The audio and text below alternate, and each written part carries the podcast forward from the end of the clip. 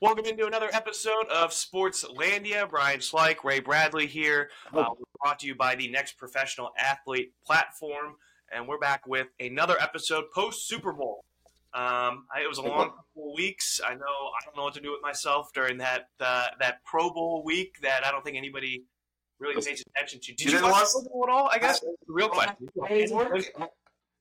Exactly. I was lucky that there was a flag football game on, and at some point I realized that was the actual Pro Bowl. Uh, so I guess so. There was.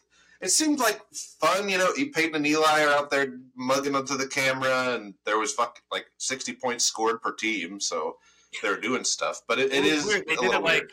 they'd play a quarter and then they'd do some mini games on the side in between the Really? quarters, and then they would come back for the next quarter, play, and then Huh. do some more mini games, and then back for another quarter. It was it, it's a different setup. Obviously, it's a lot more lax than you know.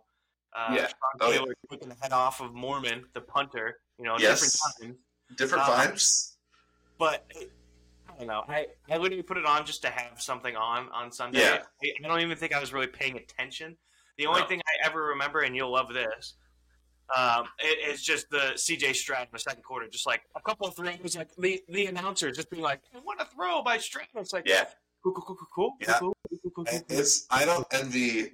Yeah, the the things you're gonna have to like block out on Twitter throughout the Oh, I next mean, ten like, years, that- like just cancel out certain words and situations for Yeah, Stroud. That stuff doesn't really bother me. It's just funny. Okay, that's what stood out to me. That's what I was hearing. It was just like, oh, on. He completed. Like that's all I took in from the Pro Bowl. almost won the precision passing challenge thing or whatever. I think Baker won it, and then Dan Orlovsky came in and like blew all their records line, away. Did you, did you hear Baker's line during that Pro Bowl week? Uh, I did He not. like I love a a Baker line. first round or whatever, and then and he's like, "Oh man, like what happened?" He's like, "Well, I haven't thrown a football in a couple weeks. The last pass I threw was an interception to Derrick Barnes."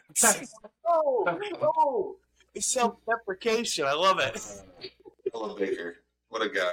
He's like he's seems like such a down to earth guy, like competitive Yeah. wise, but. Um, no, he, he had a couple good jokes. I think the big surprise was That's like awesome. for as easy as some of the drills are easy, you know, obviously we're not throwing the ball or whatever, but um, you know, Jalen Hurts struggled at some times. It's like, wow, if we just paid that man a boatload of money and he Yeah. was not passing with very much precision. I don't know if he was hurting just because his team just hasn't been in it the last few weeks and he hasn't done anything. He's just in recovery mode or what, but it didn't look pretty. Um, but again, it's very laid back. It's Pro Were, there any tush push challenges that he could really use to his advantage? Maybe that was the problem. Some kind of no, no tush pushes, unfortunately. Okay, well, I think he would have had no a good chance at that that. one. Was Lamar even at the Pro Bowl? I don't really remember seeing him. Maybe just took it off. Too bad. Too bad of a loss. I Okay. mean, it's not it's not too surprising to have people who lose in the AFC or NFC title game just not want to go to it afterward. Like Yeah. when the when the Bears lost to the Packers in whatever it was, like 2012 or something like that. the Jay And Cutler year. And a couple of the defensive players were like, "Yeah, we're just not going to go to the Pro Bowl. We don't we don't Fair. want." God, especially for a defensive player, like why are you even? Unless you just want the free Yeah, vacation and the hangout, Offensive game. Like- Like, I don't. There's no no point. But fun event. But yeah, that, we, we wanted to start off with some Pro Bowl talk because that's what the people are here for. No, we don't. We don't want to talk about the Super Bowl. But I mean, I, I don't think there's really that much you could do with the Pro Bowl. There's no like perfect. I, I did that by then continuing to talk about the Pro Bowl. Uh, uh, there's not like a perfect Pro Bowl game. Like you, what do you, you want them to go crazy out there? You want them to take it easy. So I I think that whatever they're doing is fine, as long as nobody gets hurt. Have some fun. Whatever. I guess I, I don't really know what I would even want them to do. So I don't have any notes. Free vacation for some of the players. and Not that they need a free vacation, but like Yeah, vacation to Orlando, and then I guess you do get money for being on the winning team. But I don't care. Yeah, that never really incentivizes me as a as a fan. Yeah, All Stars coming up for NBA. It's the same thing. It's like they have it uh, maybe a little more figured out, just because it's a little. If you they get like a good five minutes of basketball at the end of the All Star game, usually. Where because Players are actually playing. ends, though. yeah, well, the, the Elam ending rule, I think too, just helps with. I think that might be the future of basketball in general, but it just cuts down on all the like the fouls and the bullshit, and it's just like we're just playing The schoolyard bullshit. minutes in the final two minutes of a game. Yeah, no, I'd Yeah, it's just like here's a number, play to it. Fouling does not help you. So, uh, but yeah, we'll we'll see with the All Star game coming up. They have a little bit more fun events. You know, the three point, the dunk. Even though they've the, kind of murdered the dunk contest, th- those are those make more sense as like things I would want to watch than Like I don't know what the equivalent of the NFL would even be for that. Like the they do this passing thing. They now they're playing dodgeball and stuff. It's like, I don't know. You can try to dunk over the goalpost. Give me some. Cool That was the first thing I thought of too. But they're they're so no fun. They banned that. Like they literally banned that from being. Which I guess I get. You don't want to. That's a pretty important piece of thing. You don't want to bend it left or right during a game. But I don't know. Jimmy Graham made a living off that. You can't just throw that away. And you, you gotta fix that halftime. Come on. Yeah, a long ass halftime, especially halftime fixes it up. a long You're ass halftime, especially at the Super Bowl. At Which- Super Bowl. which is something that happened after the Pro Bowl. But anyways, the Pro Bowl. No, no, no. We'll move on. All right, okay, How okay. did you, how did you uh, take in the Super Bowl? Did you go anywhere? Did you just hang out at home? No, Uh, how how did you take it in? pretty solo watch. Uh, it's the one day off before, in between Blazers, right before we get to this All Star break. So still not a lot of time off. So happy to watch it, chill. Uh, play play a little bit of Yakuza as well on the other TV, and then had it on. And I think, I think it made it onto the big TV at, at you know when the games got near the end. But Yeah. The football's the perfect side TV kind of thing because you can just like there's a play. Well, I mean, it's there's a going to play like okay. what once every forty-five seconds. Like Yeah, and the commercials come on. You know, you're keeping track. Of Exactly. But uh, yeah, and and and you. Uh, I went over to my mother-in-law's house. My mom was in town. Oh, Yeah, so we. that's football watching place. Well, it was pretty easy. I mean, her mom is is pretty bar, laid back, so we kind of just sat and, and watched the game, made some food From a seated Uh, position. Okay. from the seated position. Yeah, well, I stood a lot because I sit just naturally. You like to mimic the quarterback on every play and really get into it. I do, yeah. I go through the motions, full throwing motion in. Yeah, yeah, yeah, yeah. No, yeah, I Um, get that. yeah, no, took took it in there. Um, honestly, kind of good setting. I, I was fine with it. You know, nothing too crazy. Did were you galore. for a certain team? I know I said I was ready to to rock and roll tonight, but I really did not have a rooting interest in I- either team. going back and forth. I, yeah, not really. And then I was trying to find a team to root for, and I landed on. I don't want to come away from this season going, well, Brock Purdy was the best quarterback. He won the Super Bowl. That couldn't quite get my head around that pregame, and so I was I was going for the Chiefs, even though that kind of hurt my Brady legacy thing. Then there was a couple moments in the game where there was a couple fourth downs and late in the game where all of a sudden I was like, oh, hold on a second, I do want the Chiefs to lose. Actually, I'm realizing, and I would be okay with that. You know, it sets him back a little bit further because already the talk's begun, and uh, and that was of course right when he started getting it, and I was like, oh boy, now if now it's too late. I've already already closed it in, but I, I don't know. I, against him. Cannot bet against him. no, and I mean that was the other part. I, I ended up throwing some bets down, and I did bet on the Chiefs in a lot of those regards. So that was at least there as kind of a, you know, whatever you want to call it. Your money back at least.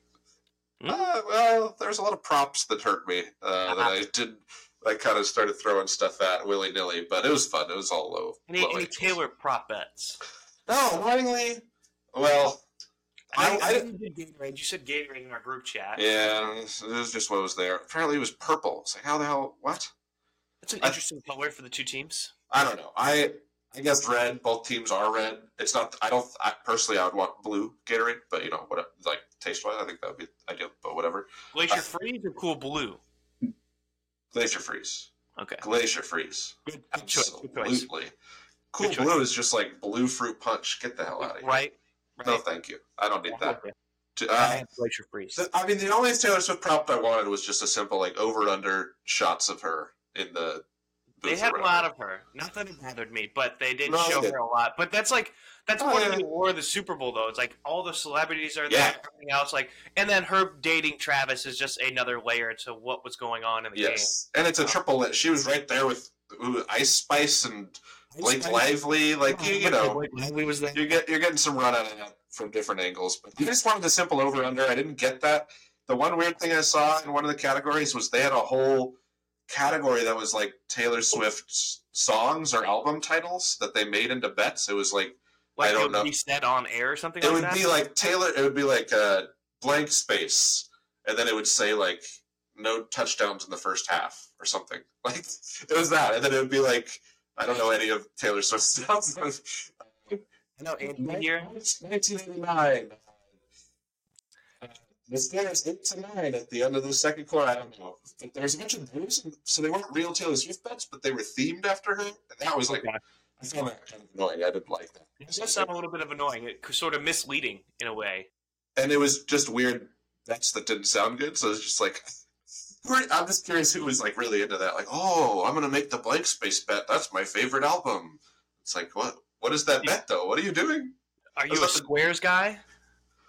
Oh, I think that one, yeah, but that's like, I feel like that's very much a at the party you're at kind of thing. Like they had those online, and I was like, I don't even, I'm not even gonna Yeah. bother. We didn't. We didn't have one like specifically at our our house or whatever where we. Yeah, you got to get a like big collection going. Friends that made a a grid or whatever. Oh, okay. To be into it, so like it was a group effort of, of friends and everything. We just weren't Maybe all that would work. game together. Interesting. Well, uh, this must have been a weird one because like it was like 1919 near the end of the game. There's a lot of field goals, so I imagine Oh, dude, it I had was. I had the worst numbers possible. Strange. I was I uh, my best numbers were zero zero. So when the first quarter hit, I was like, Okay. Okay. Yeah. and then yeah. I was hoping it would be 10-0, and I was just like at halftime, I was just like, come Oh, yeah. on, stop, Oh, yeah. stop. And then the Chiefs got within like the 15 yard. I was like, they're going for a field goal. They're, I'm not, I'm not getting a halftime score or whatever. But we Yeah. still we should do something similar for that next year for like in our group chat or in our fantasy. league. yeah. Yeah. That's a great point. a, a good thing to keep everybody else engaged too. Yeah. the game. I forget this age of technology we live in. Of course, there's a way to do it on our phones. Yeah, yeah. I'm like, no, I don't have the pencil and paper. I don't really get how to do it. But yeah, Well- that's that's a great idea. But But anyways, the game. Yeah, let's get into the game action right now. So the 49ers and Charge or Chargers, excuse me, 49ers and Chiefs. Ooh, wow, hold on now. I, I'm speaking into existence next Maybe- year. Super Bowl. maybe It's the Jim year. Harbaugh Bowl. It'll be 49ers and Chargers. I'm kidding. They're Uh, no, they're both in the AFC now. How annoying is that? They couldn't I- have split the. We can't get a Harbaugh Bowl again. But yeah, yes. No, no, no, no, no, no, no. It's a Harbaugh Bowl between his two teams. Coached the Niners. Now he's coaching the Chargers. Okay, okay. That's what I meant by that. We can get a Harbaugh AFC Championship at least, I guess. You can get that, which I still think would be just as entertaining because I feel like those two would really go at each other. Yeah, Um, that's the halftime entertainment.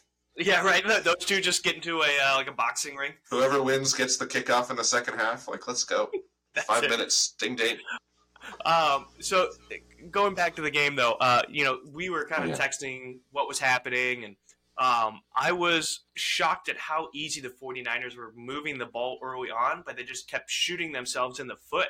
You know, the, Yeah. the McCaffrey fumble was obviously very uncharacteristic of Yeah. Christian. I think he only had like three on the season. Great, great punch. the amount of touches that he has, that's a very low number. And Oh yeah. and then the penalties on the second drive because you're making ground and then you get backed up with back-to-back penalties i believe it was and Yeah. um and The Chiefs were going three and out. Like, it really felt like the entire. I mean, the scoreboard reflected it uh, to an extent eventually, but it felt like the whole first quarter, the 49ers were kind of dominating the game.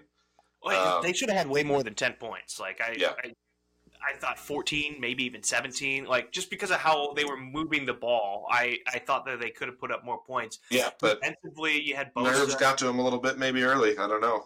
That's kept the I, game I even. believe Chase said something similar in our group chat, or maybe it was you. But um, yeah, The- no, the nerves. It, it really seemed like that sort of affected them, even both sides to a sense, because the Chiefs were Oh, very crisp.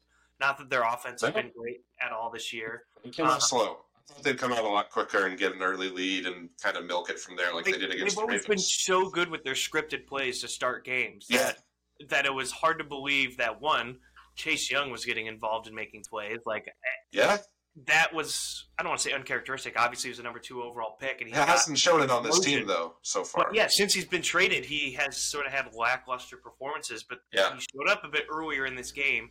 Um, they allowed a lot of I don't want to say holding, but you know the Chiefs tackles this season were flagged the most, and I don't think they were flagged at all during the game, which I find that a bit hard to believe. I saw a couple. Bosa, Bosa down on the ground, uh, no calls. I'm not saying that you know. yeah, I mean, you know what they say, they can call holding on every play, but uh, you'd expect a little bit more. couple. I mean, like you literally had the number one flag tackle and another top five flag tackle, and nothing was called. Flag Uh, tackle. Wait, what are we? Are we talking Pro Bowl again? What, what's this? No, no, no. I mean, like they were the most penalized, most penalized Oh. tackles. Tackles. Gotcha, The gotcha. tackles were the most penalized tackles in the league, and, and not much was really called during the game on that. Now, in a sense, that's great. I'd rather them just play than have flag, flag, flag, Yes. flag, and stuff like that. So like there was some continuity in play. still were a lot of everything that was flags early. What? They, they were still throwing some laundry that whole first quarter, but yeah, they it's a lot did of have some early. Well, yeah, I mean they called on the 49ers. a lot of clear mistakes. But um, you know, this I, I'm surprised that it took the Chiefs so long to sort of get things going, and a lot of the momentum was on the 49ers side. Even like going into halftime, even though the Chiefs got the three points and they were going to double dip because they got the opening kickoff for the You second love half. you love the double dip. Yeah, I mean, it's a smart move by them. You, You love got the to do double it. But Gotta defer. you know, it it didn't necessarily feel like I had the most confident in the Chiefs to go down and like go score to start that Yeah, second I- Well, even Travis Kelce didn't uh, have much confidence in his coach clearly in the first half because he made it clear to him, almost knocked him over on the sideline, j- scared him out of his skin. I, I That was, saw that's pretty crazy. They just showed that moved on like it was nothing. I was like, what the hell just happened? there were uh, what I saw on his podcast that he put out. He goes, "Yeah, I definitely should not have done that." Oh, oh. he like tried to play it off, and then was like, "Yeah, I was already a little bit off balance when he came up to me, and then it's you know caught me off guard." And I was like, "Okay, winning heals all wounds.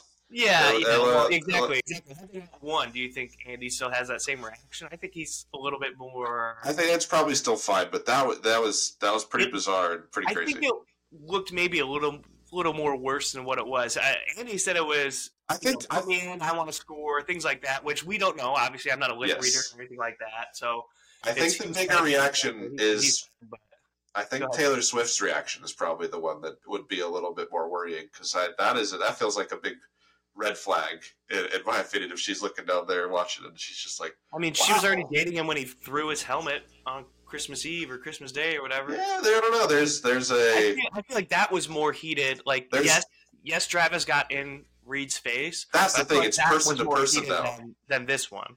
But this is like, oh, this is how he would react in a heated argument with me. I don't know if that's a good thing. Like that's where I think that your mind could go a lot easier than if I was that helmet or the ground. Would he throw the helmet? I don't know what I'm talking about anymore. But I, I, think it's also a different setting of Just competitive nature. something well. she's filing away. You know, we may hear in a future song of you know that that blow up that he had that was the first warning sign of. It'll be it'll be the secret Things to go song at the end of this upcoming album. Oh, yeah, she she did announce very good timing, announcing the album. Fantastic stuff. Right. Uh, Um, so the game, anyways. yeah, halftime comes around 10-3 in favor of the Niners, and then it just sort of seemed a longer, drawn-out process, like it was the first time these two teams faced off in the Super Bowl, where the, Chiefs were just death by a thousand cuts. I mean, the Yeah. Niners' offense was abysmal in the third quarter. I think they had like thirty total Yeah. yards.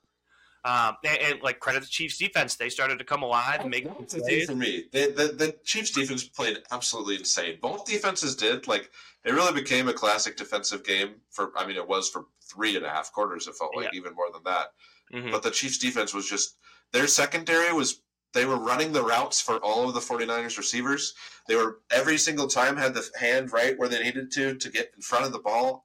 It was I was blown away by how good the Chiefs defense was. They completely carried them through this game and other than like the big Mecole Hardman throw early on that didn't actually end up mattering because I think they fumbled right after that. Yeah, they did. Mahomes Mahomes just did a very good job of managing the whole game and doing what he needed to do and letting his defense do stuff. sounds so strange. And, and yeah, it's not very him, but it felt yeah. If, I mean, if we're already doing the Brady comparisons, it felt more like those early First three Super Bowls for him. Or the Rams one at the end, where it was just like it was Hmm. a largely defensive game that he managed perfectly and got the plays that he needed when he got them. Um, but the defenses were were insane. That's why it ended up just being the long ass field goals too. This field goal, field goal, field goal from your guy Moody, who's Moody, been Moody. sketchy. Is I think he opened up and made like the longest kick in Super Bowl history. He right did, and it only lasted for 30 minutes because then Yeah. Butker beat it by a single yard. Yeah. And at a certain point, it was like the MVPs were like, is this Jauan Jennings MVP or Harrison Butker MVP? Like, it was. It was kind of being floated there. I mean, Jauan Jennings played incredible, an incredible pass from him on. I Great think had the Niners design. won, I think jo- Jauan Jennings probably would have won. He had, had the Yeah. two most impactful plays for the 49ers. Yeah, as it was. McCaffrey, and then he ended up catching that touchdown. I believe it was on third down, too. Yeah, Um, as it was. He he was prime for it. Like, unless some insane, crazy play happened, it looked like it was going to go that way. Um, but Yeah, the the then we got into uh, I don't know. a We, we got into the fourth quarter. Things were starting to get a little tight after that Jauan uh, Jennings touchdown. The missed extra point, the block kick on the blocked extra point. Yeah, that that changes everything. I mean, you make an extra point. I don't know if you go to overtime. I mean, obviously, you know, Kansas City probably goes for it on fourth down instead two, of yeah. you know, going for the field goal and Weird things. Weird to get a things. and stuff. But um, it Yeah. changed everything. I, I I, it's almost overlooked uh, because everything went into overtime and all the overtime rules, and that became Yes. the storyline and everything. But that blocked extra point Enormous. changed everything. They, well, they got Like the momentum just got sucked out of the 49ers after that block kick because you're expecting like, right, we're going to go up. They have to get more than a field goal, yeah, and and a totally different situation. And then everything changed. obviously it was it was that play, and then it was the punt that goes off of your random blocker's leg. Like Yeah. that's just such an unavoidable random play that they immediately fall on and get a touchdown. The next play is just like those things start happening, and you're like, "Ooh, this is not good." That The tides have turned. that that happens, and then the blocked extra point. It's like that team that happens that does not win. Like the Patriots went into Denver against Peyton Manning and missed an extra point uh, in that game and ended up not winning the AFC Championship and having to go for two, and they didn't get it, and all this stuff because of that one little point. Those things get lost along the way in the playoffs, and it always comes back, always. And it, Yeah. it, it did again here. It yeah, it allows them to take the game into overtime. Yeah, that I, I, will say for Moody, uh, you know, he made a couple big kicks in the game. I think confidence wise, you have to be happy with yourself in a sense because you knocked home uh, 56 yarder, another 40 plus yarder, and then you had another one in overtime where, you know, there, there were question marks with him going in. It's like how Yeah. how much can we lean on him? I think that 56 yarder to start the game for him was the biggest one. I mean, if he if he makes that setter. Which he did, you know, that allows you to go forward with him. Had he missed that, I bet you the 49ers are a bit more conservative with throwing him out there to try to Yeah, make they're- it fit. they're going on some fourth downs around the 35 and the 40 then at that point. But yeah, once he hits that, it's like, okay, we've we've got some That's range to this. We know where we need to get to. They knew he Yeah. had a leg that he would kick it, you know, 50 plus yards. He was doing that at Michigan, so like that's that's exactly why they drafted him for those long field goals. And it's you know, lucky for him, it finally paid off for the 49ers in a sense. But um, you know, just the extra point again, it comes back down to that. Now, overtime. yeah. overtime is the big one. Rule rules. changes for overtime. Um, some rule of the changes. 49ers were not aware of. Uh, both God, teams that's- still get the possession, even if you score a touchdown as the first team to get the ball. So Yeah. You have to be able to respond. That changed a couple years ago, or maybe just, yeah, a couple years ago with that Bills Chiefs game where Josh Allen Yeah. never got the football. Uh, and probably one of the greatest playoff games uh, of, recent memory. But um, 13 second game, 12 second, 13. yeah, the, the 13 second Josh Allen took the lead or whatever. Kick it off in bounds. Yeah, no, that, I was, that was screaming that whole th- yeah, yeah. Idiots. yes. idiots. Um, so, Don't do anyways, it, idiots. Shanahan takes the ball first. Um, and 49ers think Yes. that that's, a good idea at the time. And, like, he, he said of it us wasn't like, okay. tired. They were already predetermined that. Um, but you could Terrible tell idea. that that the Chiefs were set up in a better opportunity. Uh, I mean, they talked about a post game that they were hammering home these overtime rules for the last Yeah. couple of weeks, where the 49ers like, I, I don't, I didn't know the rules changed, Yeah. which And you they- should definitely know and that. the Niners- I'm surprised that Shanahan didn't let them know that. He seems like such a detail oriented guy that I, I, I find it I a little s- bit disbelief or whatever that he doesn't at least share it at least once throughout the two weeks. I don't know. these these rules have changed. All right, I know we only have one overtime in Super Bowl history, but in case this happens, Yeah, here's I- here's what we need to do. maybe he is more I, I can't say maybe he's more kind of play design oriented in game situation but and someone needs to come by and be like hey these rules are important too but yeah that that was a classic Belichick thing through the years. He was always pretty on top of those things. He made situations where they had to change rules after like the whole tackle situation against the Ravens where people are reporting or not reporting and he just he knows exactly how to do it and how to make it happen to know these situations. And it burns the Niners here because and it feels like everyone kind of at least as fans we were like okay sure they get the ball first the Niners go down pretty good they get into like third and short and Chris Jones just blows up the whole play, and they have to throw it away. So now it's like fourth, fourth, fourth and short, red zone. Okay, we kick the field goal. As soon as they get the ball to the Chiefs, I think it all dawns on everybody like, oh no, they should not have given them the ball second because immediately it's like they get all four downs. Yep. And they, they get all four downs all the way down the field. They know exactly what they need to get. And they actually know that they can go beyond that and simply end the game. Like, you're in such a more dangerous situation now because, yeah, whole time up to like whatever, 40 yard line on the opposite team, you're using all four downs. You don't care. Yep. You've got all the time more to get those plays across. And then you get there and you can kind of play the do I want the field goal? No, I'm going to go for the win, and you can have it your way. Like, and the the one thing Shanahan said was, I guess his reasoning, which I sort of understand, was he wanted the ball third. He figured if we both do evenly on those possessions, then I want to be the one who, who's driving to end the game first. And it's like, dude, but you kind That's of a lot to hope for. You gotta have a lot go your way. In hindsight, you basically need to score that touchdown then Yes. to protect yourself because if you just kick the field goal, you're open to not getting that ball, and and it's fucking Patrick Mahomes. Like, yeah, Yeah. he's gonna go get. He's he, this whole postseason. The, the word that I kept feeling with him was inevitable. I was just like, if you give him the ball, if he gets it back, you're just gonna lose. Like, and, and it pretty much happened against Josh Allen, against Lamar, and now against Shanahan and the Niners. Like, which is I gotta say a pretty pretty impressive run by them all on the road um, or neutral site.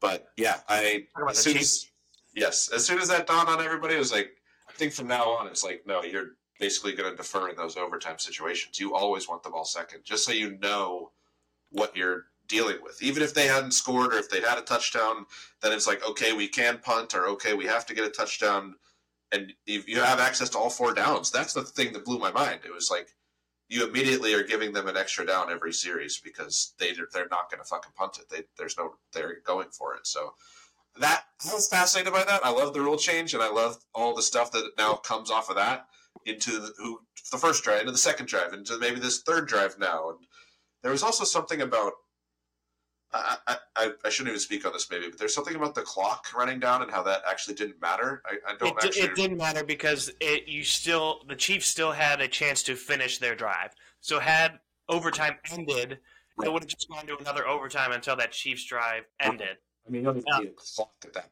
Well, I guess you do if they tie it. Exactly.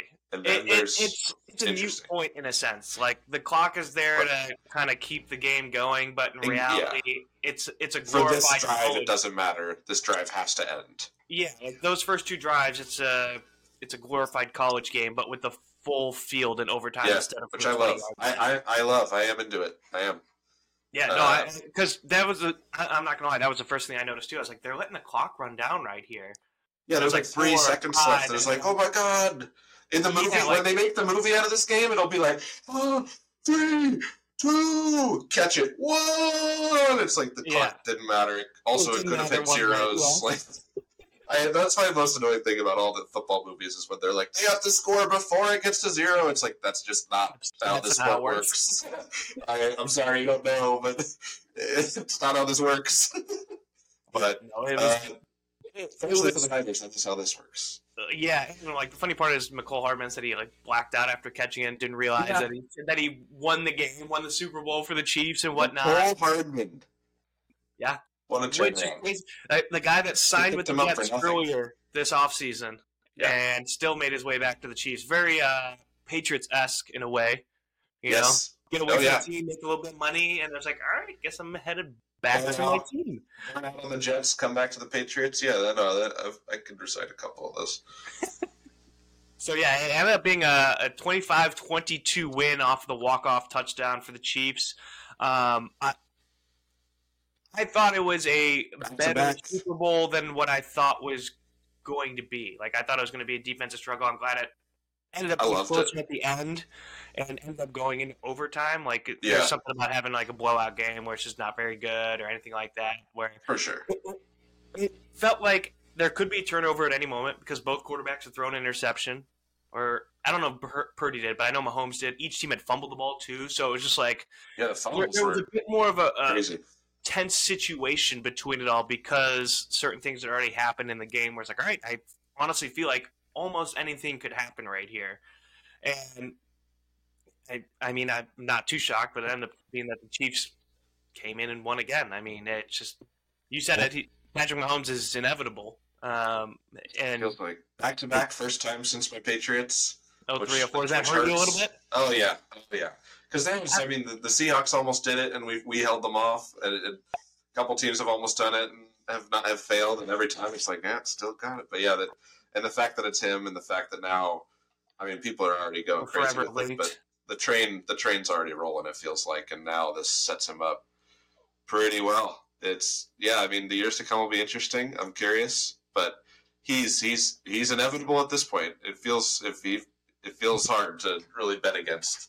I think the If they three-peat though, that's that that's where I get really scared because that's not been done in football. Yeah. Now, So you, you that's what scares going me. for you. I will say one of one of the uh, interesting notes for the win for Patrick Mahomes. I believe he is the highest ever paid quarterback to win the Super Bowl because usually he takes up so much Huh. of the cap room. Yeah, he's starting to climb. Exactly. So like that's something to keep an eye on going forward. Hence why you saw you know Tyreek Hill get traded a couple years ago, and some of these other bigger named receivers let go or moved on, traded. They haven't lost is. They haven't lost a playoff game since they traded Tyreek. Yeah, isn't that crazy? Right. Like So they I'm, he- I'm a little worried. This is the thing. They won this year when they had no receivers. They had Like, they're- Rasheed, they had Rashee Rice, and I bet you don't- they draft another guy. They had a rookie in This year. Kelce, and there was like a Valdes Scantling and Mecole Hardman, and they came up in big moments. So if they, I, I'm just, yeah, I don't know if it, it almost might not matter. Like he can just kind of, if he played with this offense, the thing is, can they keep this level of defense together? And having Steve Spagnuolo there, which is like such a fucking cheat code, it feels like. Uh, Well, so like their front line, I, I, it really comes down to Chris Jones. I mean, he's a free they agent. signed. They could. I thought, oh, is it a one? Oh, it's just a it one a- year. It was a one year thing. I remember so him I mean, you could franchise him if they wanted to. I hate the Let's do that franchise tag. Um, yeah, I mean that would be smart. but like defensively, I think Sneed is gone. Jerry Sneed, his contract is up. Right. Uh, but, they don't- like the, a couple of their defensive linemen, they're younger guys. Like Karlaftis is only in his second year. He was a first round draft pick, so he's got three more years technically. yeah, it almost on a team friendly deal. It And almost feels like Spagnuolo is kind of the one that if they end up losing him to somebody, that would that's going to be that's going to hurt them a lot. Because just yeah, ha- being able to just kind of handle that off as Andy Reid and let this veteran guy. He's basically the head coach the for the defense, which Yeah. sounds very straightforward as being the DC. But like Andy Reid, you know, Yeah. he's got his hands all over that offense. That's what he's focusing on. Where Yeah, it makes just- a lot of sense. you can just give it to Spagnuolo and he'll just run the defense. You can trust him to do that. And I, honestly, I don't know if he goes anywhere. I don't know if he wants to be a head coach. Obviously, the- he would have had opportunities. Yeah, um, annoyingly, it would have- of seasons, but Yeah, I, it would have to be a his head name coach. linked anywhere. It's not like they would. He, nobody would be able to pick him off as a highly touted defensive coordinator with a chance to win the Super Bowl because it's like, yeah, he's already on the Chiefs. He's already dude. doing that. Like I, so it would have to be a head coaching thing, and then it's like I don't even, even as good as he has once. been, I don't know if he wants to do it. already done it, and it didn't exactly end great. So I don't know if and the age thing, it's like I don't know what team really wants to invest with him at this point. So they may just completely luck out and keep him for years, which is that was always that was the tough thing about the the Patriots dynasty was they would just hemorrhage coaches every season that they had a good year. They would just lose guys on guys on guys. They went through like three or four different iterations of the coaching staff. I mean, you had like Weis, you had Romeo Crennel, you had yep. O'Brien at one point. You Yeah. had a whole bunch of people. just Josh right McDaniels like three different times. Like, uh, so uh, Brian Flores, all, all these different guys. Anytime they would have success, they would lose them. So that's always a, the biggest challenge. The thing is, like the yeah, the Chiefs are kind of even though they lost Bieniemy, it's like they've got Andy Reid, so they're kind of chill there. Maybe Spags, yeah, I feel but like I don't wasn't know really who much of a big coach. loss for them. Well, I mean, it's Yeah. just I mean, like Bieniemy, Bieniemy leaving, I thought, I think we both kind of came to the same conclusion that he was going to be maybe a bit more successful than he was in Washington this first year. Granted, yeah. not like they had why- great weapons to work with, but I don't really know why they didn't give him the head coaching job. Take a chance on it. that I don't know why either. But I thought mm, They they, would Dan have a bit more like creative play calling over there with him. Yeah, but it, it makes it- sense that they the Chiefs would survive without him. Like it's the Andy Reid Mahomes show. Hundred percent. You knew you knew Andy Reid was really calling plays. That was so. I, I was listening to Chicago radio, and yeah, I know we talked about the Kelce running up to Andy Reid thing, and they just go, "Yeah, I think that solidifies even more that Matt Nagy does absolutely nothing for the Chiefs because if he was calling plays, Kelce would have gone up to Nagy, not up to Andy Reid." For taking him out of the game, so it's like, yeah, Yeah. Matt just there, and they were making jokes like, yeah, sure, he's got a headset, but it doesn't go anywhere. it's just just him Yeah, talking to himself It just doesn't he's talking it. to Mahomes, but it's really just Andy like, Yep. giving up all the play calls. And Wouldn't be um, surprised. but yeah, so it's just like uh, another solid win. I guess that's three Super Bowls now in five years. He's been to four in his six seasons as a starter. He's been to six straight AFC title games, and I'm talking about Patrick Mahomes here.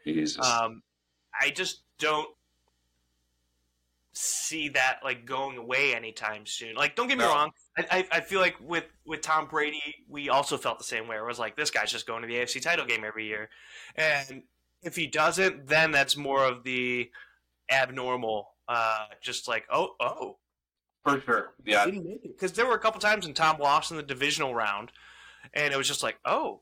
So it's not the Patriots' year this year. This this really is sort of wide open Yeah. for everybody, and um, I Yeah, just th- it does feel like we're getting to the surprise like level. The Chiefs do lose in that sense, but I just don't see that happening. Like, I just No. he is a magician at I- quarterback And position, it, and, I just if it didn't happen this year, like this was, I I still can't believe the Ravens didn't beat them because this was their best chance. They were completely healthy with the better team on paper, maybe, but they it, they still couldn't pull it off. So I don't like what is their what are they going to do next year to get that much better?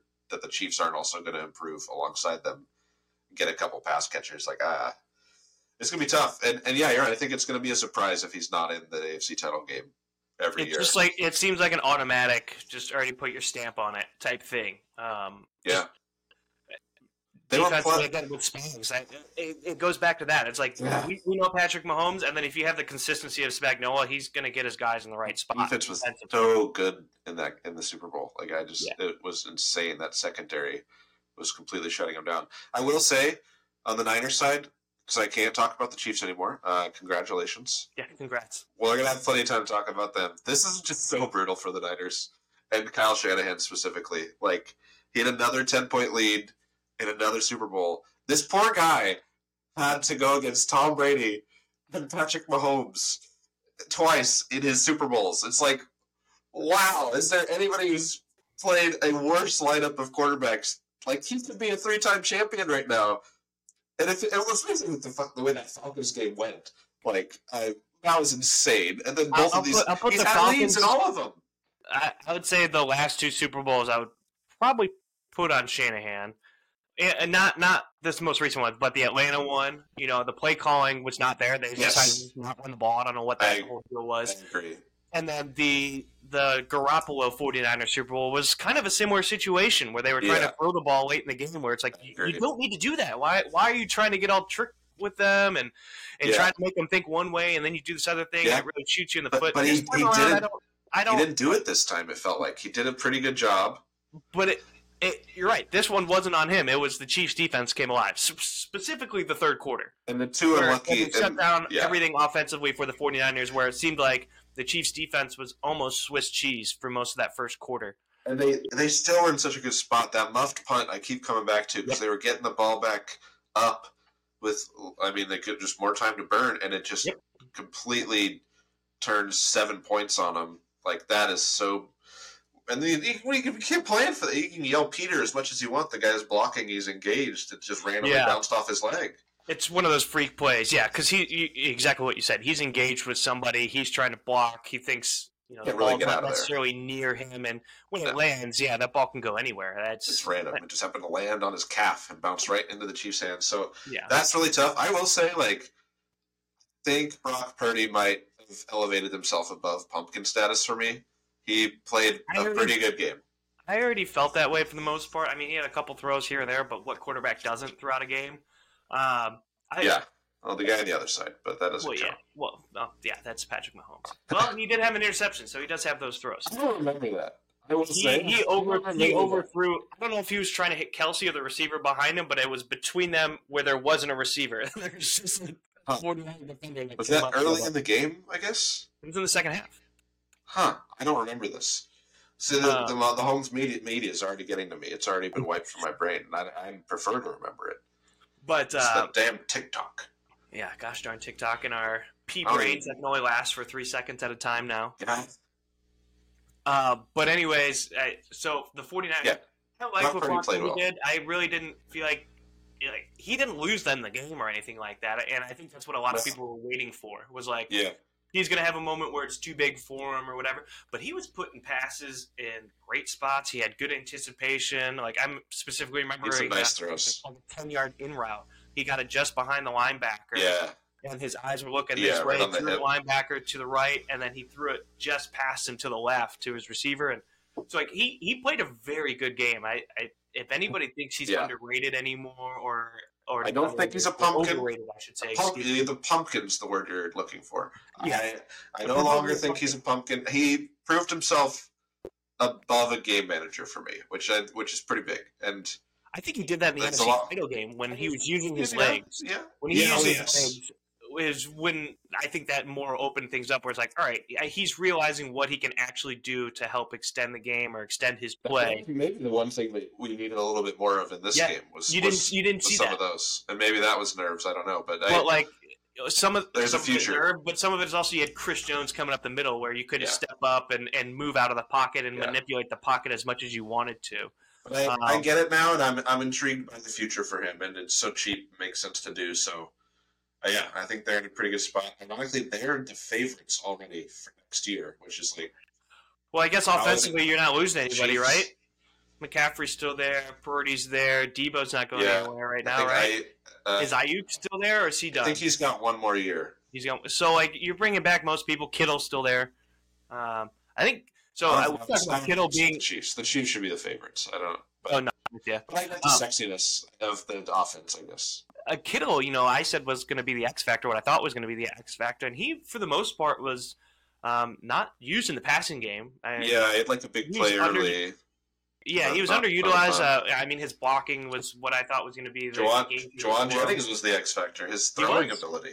He was so. And uh, he's um, also elevated above game manager for me. I think he's an above average quarterback. You know, yes, Jauan Jennings. Well, he's, he was one for one with a touchdown in the Super Bowl. How many don't- I don't people have we can that argue with that. passer rating in the Super Bowl? He's probably set the record. It's, it's Tom Brady, Tom Brady, him. Like I'm, I'm sure it's and then a couple other people. Do you Nick Foles. do you remember the last wide receiver to throw a touchdown in the Super Bowl? Uh, I want to say like Jacoby Jones for the Ravens, but I don't think that's true. Older than that.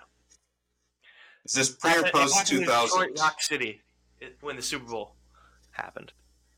Steelers, Seahawks, Antoine Randall. I don't. I choose not to remember that game because the officiating was so horrendous that they gave the Steelers the game. Must man, he's getting his Super Bowl in his hometown. Anyways, um, yeah. So did you? We're gonna Fuck change the subject a little bit though. Like, do you, Fuck have that any, do you have any more final thoughts on the Super Bowl? I mean, I feel like we did a pretty good job of wrapping that one up. I, Mahomes is Mahomes is inevitable, brutal for the Niners. They're still going to be good. It feels like. Uh, yeah, that's mostly it. Uh, did you have a favorite commercial? Mine was the DunKings. You know, Ben Affleck, Matt Damon, Tom Yeah. Brady made a little appearance into it. I I thought that was 100% so agree. I hundred percent agree. That was the number one by far. That was great because it's like a real life thing. It makes sense. It's like oh, they're. She's a singer. He's gonna go. Oh, Tom Tom Brady's there. Oh, Matt Damon's there, and he's embarrassed. He does the apples line, but it's with Dunkin'. Like Yeah, it's like how, how do you like them Dunkin'? It's like I'm sorry. it was. It's still yeah. It was perfect. It oh, was like. Yeah, it was a. It was one of like maybe there. Were, I don't think there was that many good ones this year. They'd all just kind of like call Well, they famous people. early now. It's it's Well, no yes. longer the appeal of like, oh, I gotta watch the commercials. They all come out a week ahead. Yeah, I saw time. that. I saw the Tina Fey one like for a week before it was on the Super Bowl. And then Same it was Super the Bowl, and I was like, "Oh, this is one. good." where like Yeah. Arnold gets thrown against the mountain. Like, Okay, that one I saw for the first day. I loved that. That was pretty good. oh, I saw that. no, I saw that one a week ahead of time. I didn't I mean- see that even at the Super Bowl. I missed. I saw that yesterday. I think. Oh, really? It was like this is a funny commercial. Uh, yeah, there weren't a great crop of commercials this year. I feel uh, there weren't even that. There weren't that many that I loved. I mean, I, yeah, I really like the Dunk, the Dunkin' one. Uh, the movie trailers I kind of tend to show up for a little bit more because those are their first looks at a lot of new things. My brother and I had a conversation about this, and we. Oh. So obviously, it's seven million dollars for like a full Obviously, whatever ad for for the commercial this year. And my brother goes, "There's a lot of full trailer online now." It's like, yeah, they're not going to spend yeah, they did the thirty You know, second like- spot. 30 seconds. They're not going to do a full 90 or two minute spot. I mean, you know, Yeah, like that's absolutely twenty-eight million dollars. That's like your entire marketing budget. So you're Yeah. getting all these 30 second little clips. Of, Trailer for a trailer. Yes, and, and then uh, the the what I think is always humorous is these are movies that aren't even coming out in the next like month or two. They come out in like seven months. Yeah. Like, all right, this movie's coming out in August. It's like, oh, cool. Yeah. I gotta I gotta wait six more months. Fantastic. Like, th- thanks for getting me excited. I guess I don't I don't really Yeah. know. W- was there anyone that you were specifically waiting on? Like my brother wanted to see the Deadpool three one. trying to remember. And then, yes. and then I think he like released it early anyways online, and my brother's like, "Do I need to keep watching the Super Bowl then?" Yeah, it's like the start of the game. It was like it's already online. I was like, um, what? I don't understand. Uh, yeah, but well, it's no longer called Deadpool three. Deadpool and Wolverine, Yeah, who we. I mean, I. I don't know how I follow all the stuff behind the scenes, so I knew Hugh Jackman and everything was in it. Maybe that was Yeah, or wasn't common knowledge. Okay, but uh, I mean, yeah, I, I was kind of intrigued. I was, and I'm already very much like it's the Marvel universe is kind of done for me after Guardians ended. Well, I heard this is the only movie for Marvel this year too, which I think is good for them. Yes. They sort of oversaturated the market on all these superhero movies, and Yeah, the sh- the shows. there was the allure of leading up to Endgame and uh, Infinity War and stuff like that, and then after, Yes. I think everybody needed a break, but Marvel just kept. Yeah, I like that they went the other way. Yeah, in my opinion, they would have. It would have been so great, and they never were going to be able to do this because of money. But to Yeah. take like a two-year break at least, I was gonna say like even just a year break, just I yeah. step away, let it breathe. Instead, they put out like six shows that maybe one of one and a half were good. Like Loki, Loki. yeah, Loki, and like the first half of WandaVision was intriguing because it was the first bit of anything we'd gotten. But other than that, it was not great returns. Uh, but this one, it, I, I don't know. To me, it's like the fourth wall Deadpool stuff. I was, I was, I was very done with after Deadpool. Deadpool two, I like kind of saw eventually and didn't. It bounced off of me. But I don't know if this one could be good. He's working with more of the Marvel stuff, I guess. Hugh Jackman's back. I'm still very wary, but I got a general good vibe from the trailer. Here's I, I haven't seen the trailer yet, so I don't know. This is all just me Oh. thinking off the top of my You head. just saw the tra- the teaser for the trailer. I just saw the teaser, yeah. Okay. So there um, wasn't much more. They didn't even show Hugh Jackman in it. so he, here's what I think of it as. Have you seen the original like Evil Dead's? Yeah. Okay, and then they made Army of Darkness, which is sort of Yeah. like a comedic sort Yeah. of spin off of it. That's sort of how I feel like Hugh Jackman's might be in this one, where like Wolverine is a mysterious character. He has a chainsaw arm. I'm in. Well, Like, he sort of does. I guess he sort of does. He's got he's, He's he's got got, some- the blades. he's got some Um, weaponry. but like I could see him being uh, not a total comedic aspect to the movie, but him having a bit more And, funny parts to it to make it fit into the Deadpool Yeah. movie. I'm just Wow.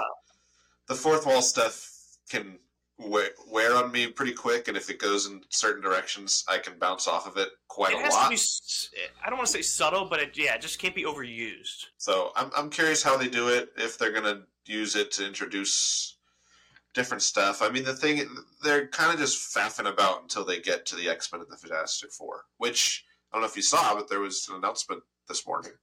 Oh no, I did not Or- see this. I don't even know if it's an announcement. Maybe it was just a report. But it's been what's reported for a while. But the Fantastic Four cast is out there. Oh, I heard that Pedro was officially Mister Yes. Fantastic. I didn't hear anybody else though. Who, who else is?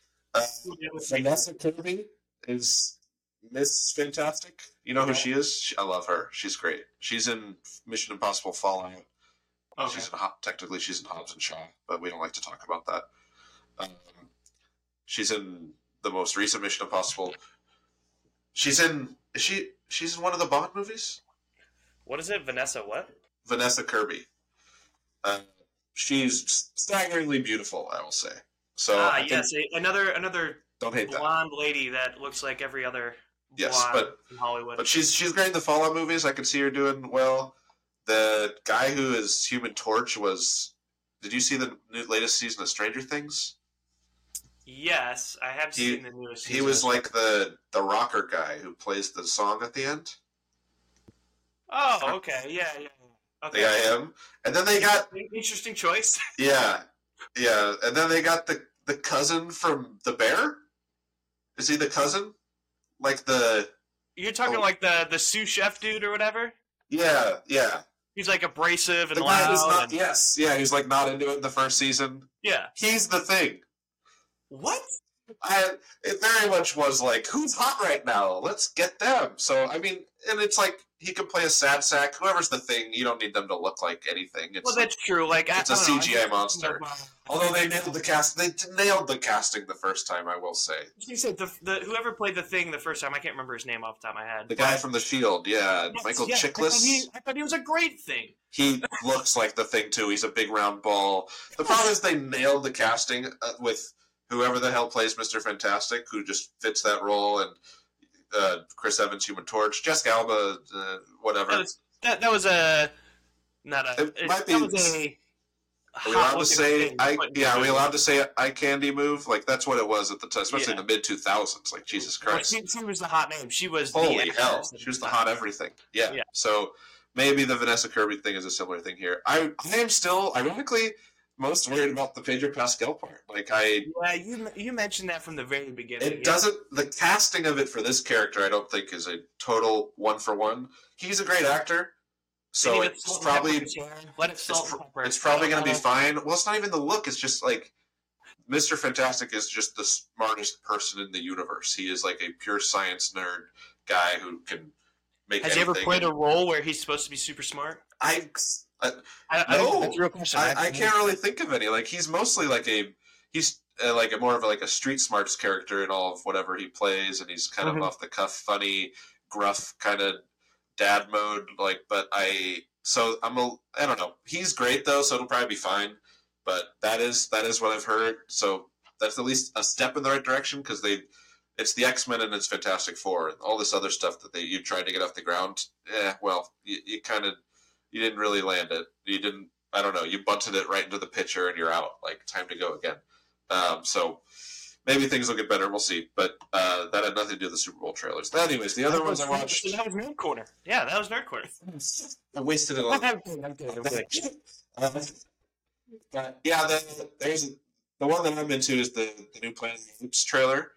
That's okay. See, I didn't see I'm that one. I keep pretty seeing wary. that pop up on my social media, but I haven't seen that new trailer yet. I'm I, wa- I ended up watching the whole thing. I'm ju- I'm still just very wary because it's not Andy Serkis. That trilogy is like almost a perfect modern trilogy uh, as far as or any trilogies. Like it's it's up there in my opinion as far as the best trilogies. And I, it's not the same creative team behind the camera or any of that. Like it was it was Matt Reeves doing those who went on Yeah. to make Batman. Like Yeah. and I, I have to look this up because the guy who's making this new one was already I was already sus on him because he was making something else. Mm. And I think I talked about this in a prior uh, nerd nerd corner at some point, but let me look this up real quick because I'm a little apprehensive. Wes Ball. Oh yeah, he's the Maze Runner guy. So Hmm. that does not. oh yeah, I do remember you talking about him. Oh, because he's making the new Zelda movie. That's what. Yes. It, that's right. He's making the live action Zelda, and it's directed by the guy who made Maze Runner and like the writers of some terrible. So I'm. I don't know. And the writers of this movie. We'll see. Um, but it, it looked mostly okay. I can't. The visual effects weren't necessarily better. They, they might have not have been as good, but I enjoy that world. It's a fun sci-fi world. It looks like they're just kind of doing a. I don't know. They're gonna do some. One of the apes thinks humans are worth something, so he's he's gonna go against his ape crew to defend a human, and things will happen from there. It seems like I don't know because we're like halfway into the world now, where all the humans are just like dumb dogs. Did the astronauts return yet? Well, no, I don't I don't think that in the third one. I don't or- think we'll see them return because technically, I believe in the canon that's like the Charlton Heston Planet of the Apes 1968 shuttle. So like we're not going to get there for another thousand years. But like, And in my I, I opinion, know, they this, I know this one takes place way after Caesar and everything else like that. It's like a, I think that's But like a midway point. Okay, I was gonna say because in the in the very first one of this rebooted uh, trilogy series, whatever you want to call it now, Yeah, it's like modern. they do they do tease that the shuttle is missing. You only see it in the headline, but you never hear about it again. So I'm just curious. I may be wrong, but to me, that was the shuttle in the first Planet of the Apes movie from 1968 with Charlton Heston. They send a shuttle off from Earth. It comes back. I don't know what it is. Ten, two thousand years later, and Something the like planet's that. taken over. I so like, it got like lost or something. I, I don't remember the exact and details. I don't, I don't, I don't remember the science of how they ended up on the planet of the apes. I, but I, I think they just like got lost in some time thing, and or maybe went through a a a wormhole, or wormhole and it came out 2000 years later back on earth but in my opinion they they should never even get to that because it's like those movies already exist unless you're just remaking those movies which like i don't I mean, it What are we seems like they're leading right back into it. That's what this whole thing is. I'm not saying they are going to, but like it's possible maybe maybe it leads up to that Yes, I- original one and then it stops Yeah. or whatever. I, I I could see like the final of this new trilogy being this uh, spaceship coming down and we see You CGI dirty Charlton. Heston. Yeah, maybe it is a little bit closer. In, in, in my opinion, I I would prefer it's just isolated and you tell your own story, but there's little threads on either end. But uh, so I don't know. Well, that, mean, that one that one could be good. We'll see. Uh, the only other ones, the Wicked trailer came out, actually looked kind of good. I don't know why. I was kind of into it, but I don't really know anything about it. Uh, never never saw the musical. play. Never really had a whole. which to me that kind of intrigues me. It's like I don't know what this is. Okay, if you throw a big budget, at Ariana Grande's in it, which I don't know if that makes me feel like it'll be a good movie or not. But uh, and then there's one other. I mean, yeah, Twisters, which actually looks kind of good. That's what- Like Glen Powell is a guy who I want to see in more movies. I really like his energy, especially off Top Gun. Uh, and there's something else. I s- oh, he was in Scream Queens way back in the day, which is a big guilty Oh. pleasure of mine. Yeah. Oh Yeah. man, that, that show also has Ariana Grande.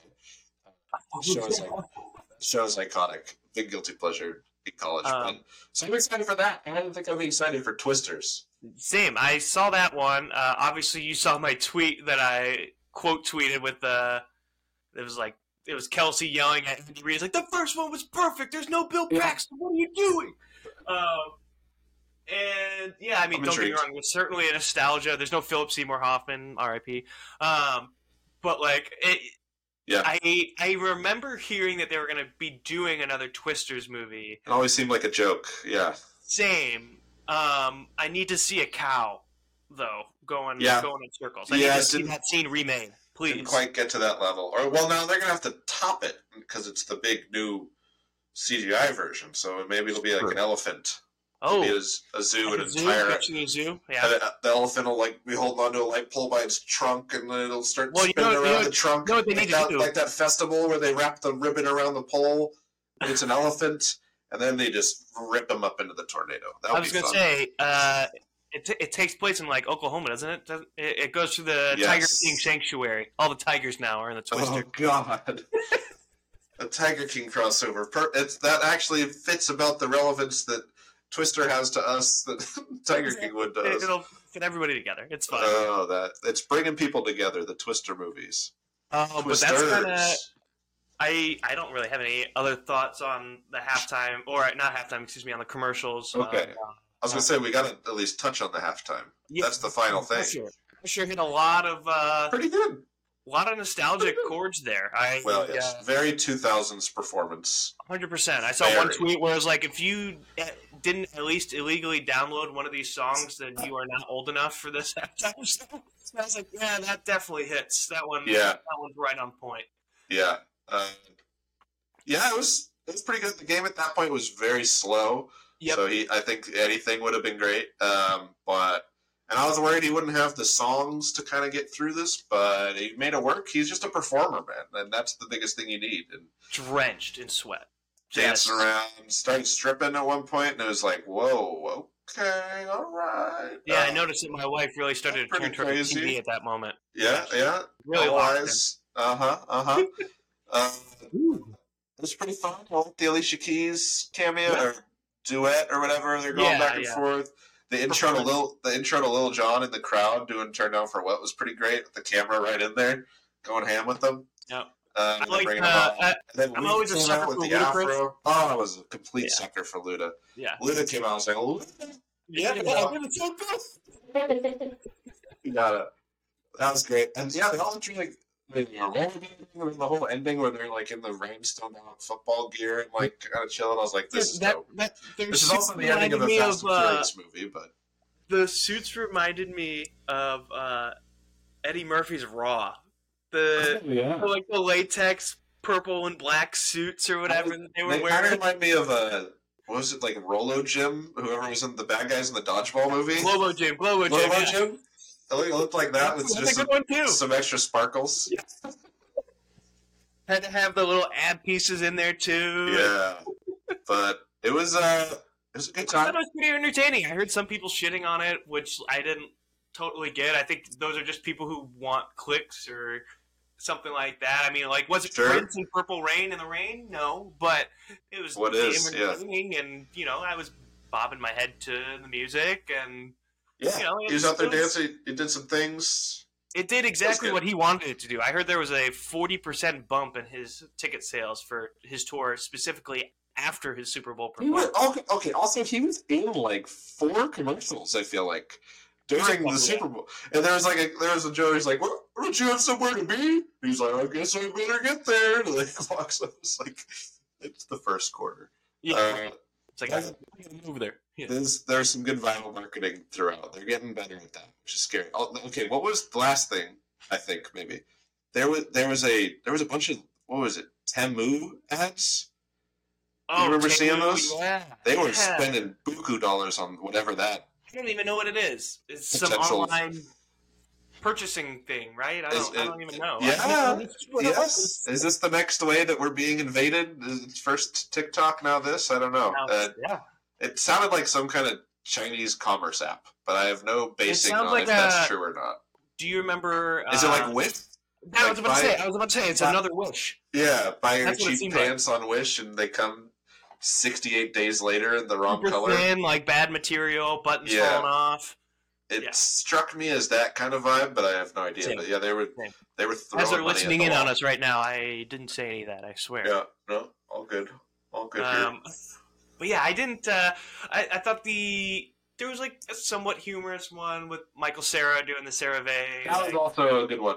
I like the, that. the moisturizer. I was like, He's all like, right, that was a smart CeraVe. Yeah, Yeah, that was a That was a good by one. I like that that, was a good one. one. I don't really remember many others. There's a lot of cameos, like the Schwarzenegger State Farm thing. It's like Yep. he doesn't say the R. It's like, got it. Oh, that's Wow. it. Oh, that's the whole thing. That's that's the whole thing. You know, you can't say words. Yep. They they were running ads for this ad for like two weeks before the Super Bowl, and I was like, that that was it. Okay, they brought Danny DeVito in, made the juniors or twins jokes. I always forget which of those is which, but twins, twins. Him and So Danny that's- DeVito. Yeah. Well, I think he's in junior too. But I think they're making the twins. Oh yeah, joke. you're right. You're right. because he wasn't pregnant at the end of the ad. I don't remember that. Uh huh. Uh huh. Uh, uh, yeah, then there was just a lot of yeah random cameos walking through the screen. Dan Marino was in almost as many ads as Usher. Yeah, he- he I know he just- popped up he- in that like Lionel Messi Michelob Ultra ad. That was it. I like that one. I like I like ones where it's just like here's Messi playing soccer for thirty seconds. It's like yeah, cool. like that, that was fine. I love this. This is great. I thought it was so funny because both my wife and my mom were like, "Who is this guy?" I said, "Oh, it's Lionel Messi, only the best soccer player in the world. Yeah, He's only won the what is it, the Palm d'Or? Ballon d'Or. Yeah, yeah, whatever it is. He's only won that four or five times. No big deal. Yeah, he's okay. Um, but yeah, a little bit of a lackluster year, but in terms of ads and stuff. Do you there's have like a good ones. favorite Super Bowl ad? I can think of one off the top of my head right now. Actually, I can think of two. all first one- time. First one was probably, um, I think it was probably like 09, 10 maybe, but Eminem was the voiceover for a Chrysler commercial when they were in Detroit. I thought You that was a really good one. spoken to my heart. Well, I was going to say Eminem Sprite ad. Oh, Sprite ad. Was it Sprite Oh. or Sierra Mist at one point? There was, it was like a little puppet, and they were all like little rooms of his mansion. He was like recording music or something. Oh, yeah, yeah, yeah, yeah. I Uh, don't know. It's just one okay. I remember. three. Because then there was a, there was a, Two Eminem ones, and then another. No, no, no. It was it was the Eminem one. Then there was a Clint Eastwood narrated one around the same time as that Eminem one. Oh, So it was about it was a car With a- commercial. I can't remember with a what chair, right, or something, an empty chair. No, no, no. It's just his voiceover during a car commercial, like saying like "We're America Tough" or something like that. Oh, It, it was just like the nostalgia of hearing Clint Eastwood's voice, just being Clint. Eastwood. And then the third one is uh, very old. I don't know if you'll remember this or not because I was pretty young. This was during the Tampa Bay Bucks No, Oakland Raiders Super Bowl. get the fuck out of here. Ter- terrible Terry Tate. It was a Reebok commercial where he went around. He was an office linebacker, and he would just blow your shit up if you were not being productive at work. Okay. I'm gonna have to. I'll have to send you that one because I ended up don't- making three additional ones, and that were pretty funny. Nice. I don't know if I have any off the top of my head. I remember a lot of like Doritos commercials every year. I feel like There there was- didn't have that many I this year. I They don't know put up like four or five, and Yeah, I don't necessarily remember one from this year. I always remember one where some kid goes into like a cardboard time machine or something. Time. Machine. Yeah, that was like Except three or four years ago. I don't yeah. even remember what happens after that or anything. But uh, You're so the- old. there's all the great GoDaddy ads. You know, big fan of those. No Oh, particular Danica reason. Patrick from like the mid two thousands or yeah. aughts or whatever. Very yeah. mid, very mid two thousands. She should have been in that Usher halftime show too. Just bring all the mid two thousands Just, bring it all back. nostalgia in. You know, that's what it was all about. Uh, yeah, yeah. Eminem Sprite ad number one. Um, do you want to talk anything else with uh, with Super Bowl? I know we're already at uh, a little over an hour, so Yeah, no, I think that's perfect. I think we got a lot in there and, and stuffed some extras. definitely, definitely stuff some extras. Do you want to jump in a nerd corner, or shall we talk a little Dame return? I guess let's let's blow through the Dame return since it happened. Okay, yeah. Dame so it's Dame been a couple returned. Yeah, It happened. Came back to Portland uh, with his new team. There was a lot of standing ovations and videos and as deserved. and tears and emotions. Yeah, it was an emotional night. Um, bit of a weird night too. But yeah, they came in. Giannis was in town. Everyone was there. Pretty much everyone played for us. It was actually a great game, and we actually beat them, which was awesome. Saw that. They- Anfernee Simons had some, some great closing buckets, and then they had a chance, and we kind of smothered Dame, and they ended up getting it to Brooke Lopez, and he just straight up took the shot. Didn't even think about plenty of time on the clock. Could have gotten it back to Dame. Could he just took the shot, uh, playing no good, and then we ended up pulling it out. Yeah, Brooke Lopez doesn't care about Dame's return. He's here to get a bucket. Uh, he did not get that bucket. Uh, yeah, the Blazers actually pulled off the win, which was nice. It's a nice little, I don't know. It was like, cool, this is good. But also, it's like, maybe we shouldn't have left. To tell you. It was kind of, look, we were missing. That, bri- that bridge had burned between him and ownership, mainly the ownership on Dame.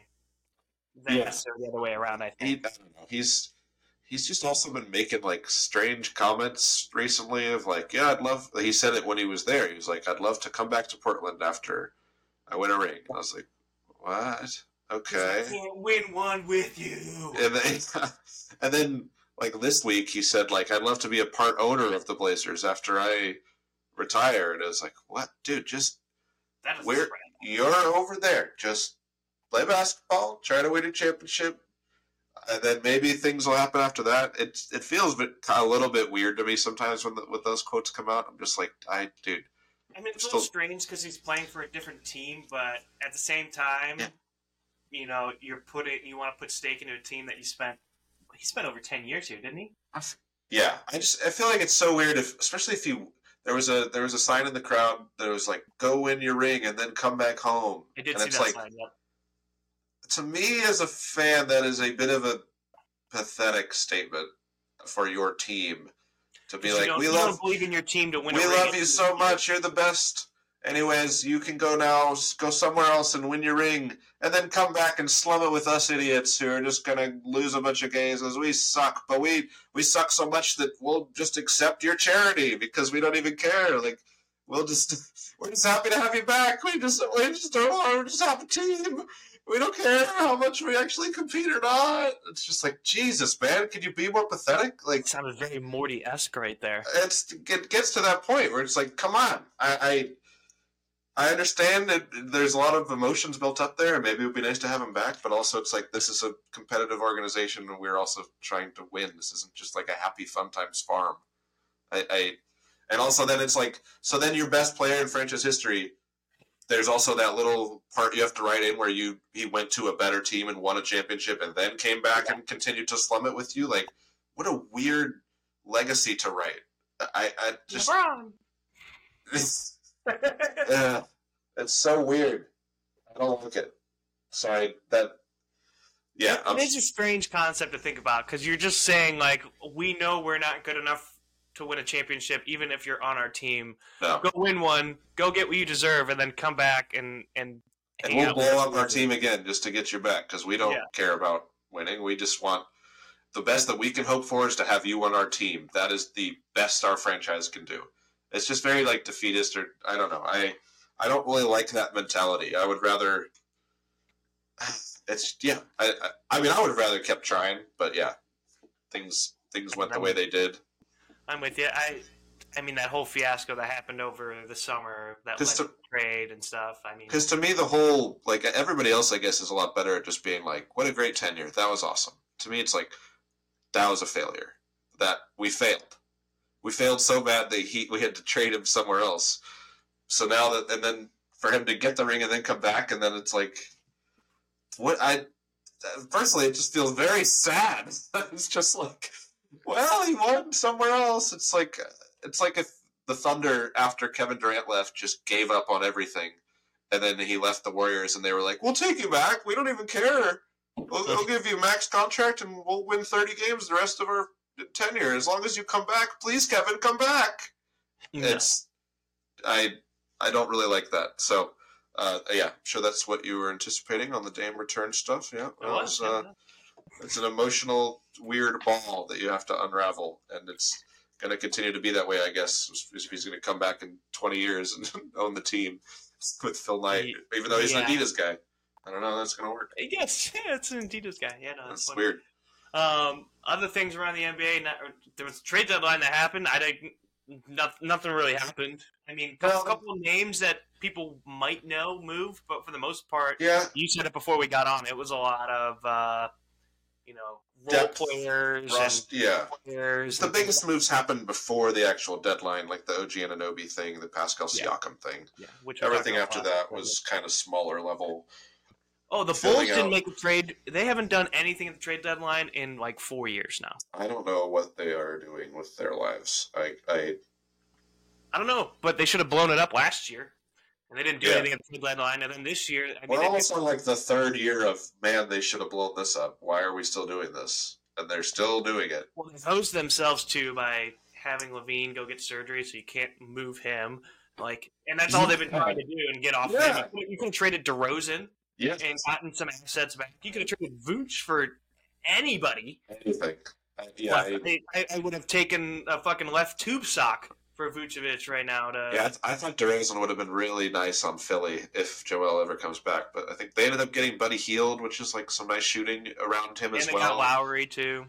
Not that Did they? he's the Oh. 76ers. Yeah, he he had his contract bought out and then he signed yeah, with the 76ers. I- it's to be What a strange concept of the, of the NBA of the contract buyouts. I love the NBA's contract.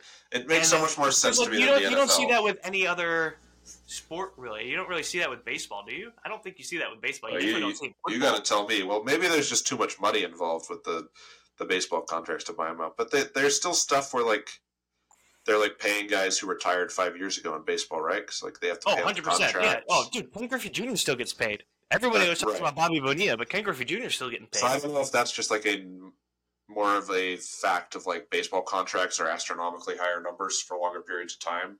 You want yeah, like- to spread it out a little bit. It's more. like NBA, a lot of times you're buying out like a expiring one point two five contract. expiring contract. Maybe it's twelve mil or something, but it's like it's one year. You can eat that, I guess. That's right off.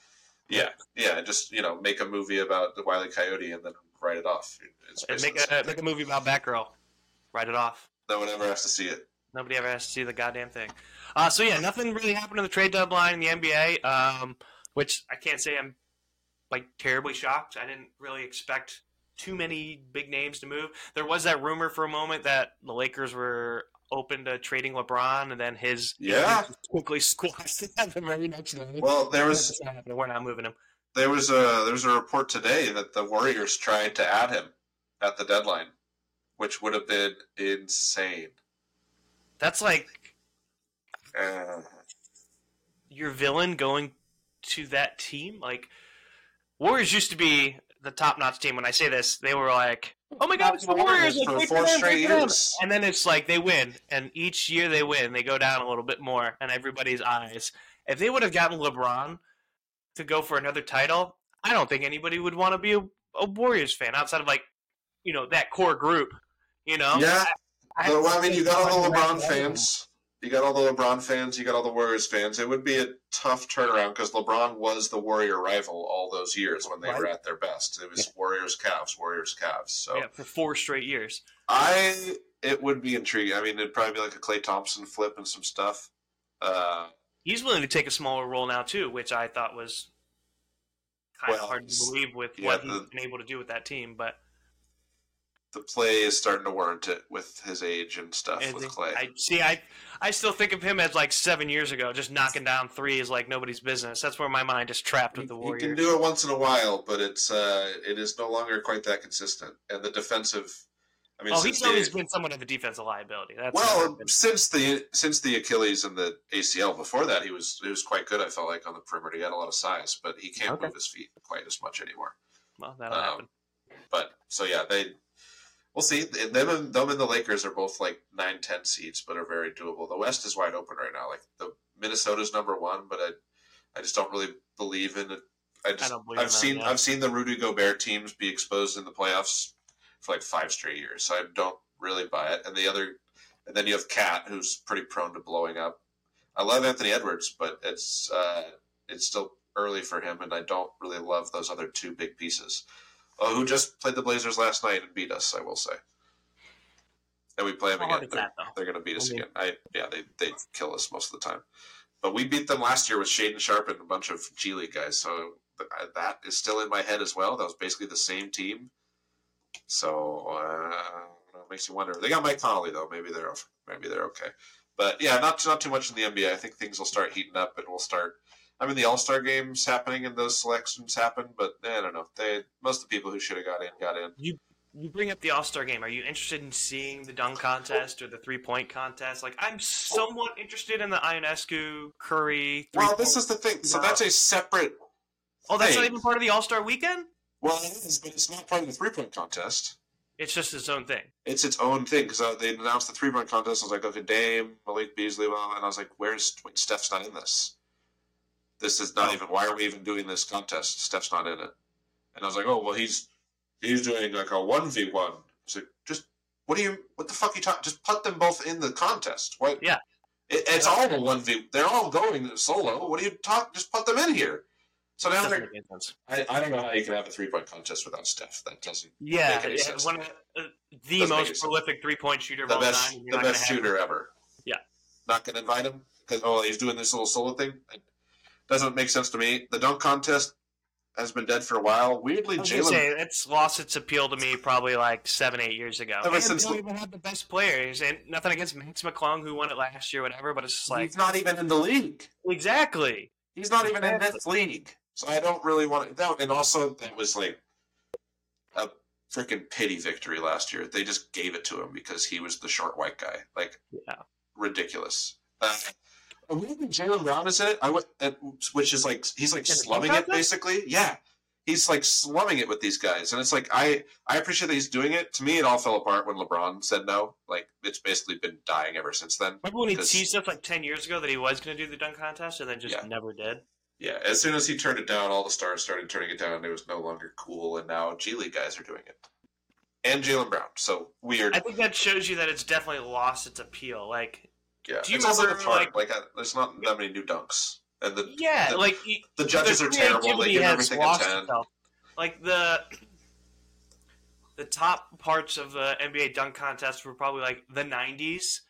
You Yeah. got like Muggsy Bogues and Michael Jordan and Vince all those Carter, guys. And then, like you have T-Mac. a little bit going to the 2000s where you've got Nate Robinson, Griffin, Dwight Howard. Robinson, Dwight, yeah, exactly, Dwight Howard with his Superman Even dunks. a little Aaron. Gordon thing there for a little Aaron bit. Gordon had a couple nice dunks for sure. Like, don't But get yeah, me wrong. definitely but the for Blake the most Dwight part, it used to be like, oh, this guy's going to do something crazy, or you got Vince Carter jumping over his teammate and throwing half of his arm through the hoop, and then he's just hanging there. Like, that was awesome. That was fun, and like now it's just.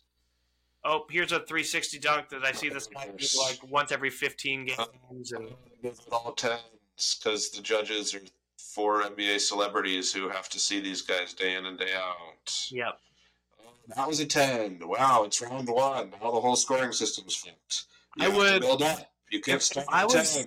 If I was on the panel giving out scores, I'd give out like a five every time, just to skew the scoring system. Just to be like, Someone's "Oh, got is impressive. I don't, I, uh, I've seen 700 windmill dunks.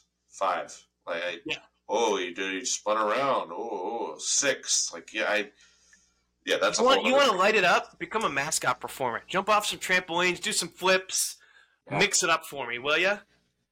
That They never will because it's injury prone. But god damn it, There's no one even in the league's gonna play. Uh, well, no, it should just be mascots at this point. Screw it. If, Yeah. if Mac Look McClung is a the, mascot dunk champion if for Mac sure. McClung is the headliner, like let's just get rid of it and bring in the trampolines. Uh, I want to see. I want to see Benny the Bull throw one down.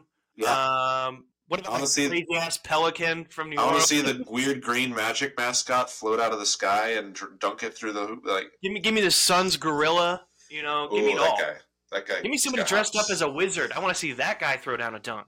Yeah, some old old guy. That's that's how they save On the a dunk trampoline. An old guy. That sounds like a good idea. Come on, Grandpa, get on the tramp. Hey, that's what well, no, that's, that's when you that's when you get like an Uncle Drew guy. You know, just put on some makeup, make him look like a wizard, Right. and then he goes out and does his thing. I'm telling you, this is how you save the dunk contest. I'd be way more interested in watching the mascots dunk than Someone's gonna do it. I'll be into it if then they from pull, like G League guys. And, the old you know, wizard pulls off his mask at the end, and it is LeBron, and then everyone's back in There you go. on the dunk That's contest. boom. All eyes back on the dunk Is that, contest. is that That's too how much it to happens. ask? It'd be like Too it's a mixture of of like the Masked Singer and a dunk contest in that aspect. Yeah, which that show weirdly took off, so I guess people are into I it. I don't know why that show took off, um, but that's just the reference I've made. I've never seen a single episode of it, I know but I know what's the funny about it. reveal at the end. I love the first year it came out, and I was like, wow, that's gonna fail horribly. And And here they are on like season five. I said the same thing with the voice. That shit has built careers. People plays the people love the dramatization of how this person got here and how they sing. the and- chair is slowly turning. Oh! Yeah, I, I guess the singing competition will just never die No, that won't. It, it'll never will. as long Um, as people keep joining glee clubs. so, so we've come up with our own rules to fix the NBA dunk contest. Simple, easy to follow.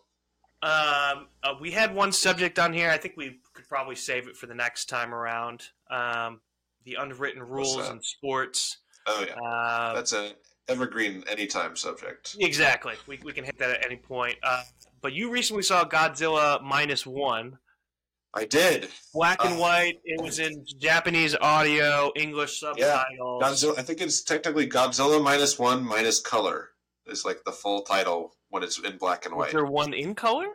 Yeah, the yeah the, The, original or whatever. yes. The theatrical release. Okay. Yeah, the normal version is just in color. Uh, I waited so long that it went out of theaters and then it was in the small theaters, and then I checked Well, the the big theaters, and it was like, oh, it's the back color. It's not just black and white. So yeah, no, that checks out. Yes. So so yeah, when I ended up going, I didn't actually realize it was in black and white. I was just like, oh, it's back in the big theaters. This is cool. And then the movie started, and I was like, oh, this is oh boy. Oh, okay, okay. Maybe this flat is just a flash. No, okay, this is all in black and white. And I was a little at first. I was like a little annoyed because I was like, I if you're gonna given the option, I would prefer to have color. It's pretty crazy, but that's just where I land. Uh, but then uh, almost immediately, I was like, this does fit the time period. It's set in 1945, post war Japan. Uh, it fits the time period very well. It fits the production value very well, and they did a good job of it. So, like, pretty quickly, I was all into it. And then by the end of the movie, I was like, that was actually the best way to experience it, I feel. Uh, awesome movie, though. Awesome movie. Awesome movie. There we I'm go. trying to I'm trying to find something. Uh, I liked this. I think it was an Instagram post, maybe, or maybe a uh, All right, I'll try to buy you some time on that.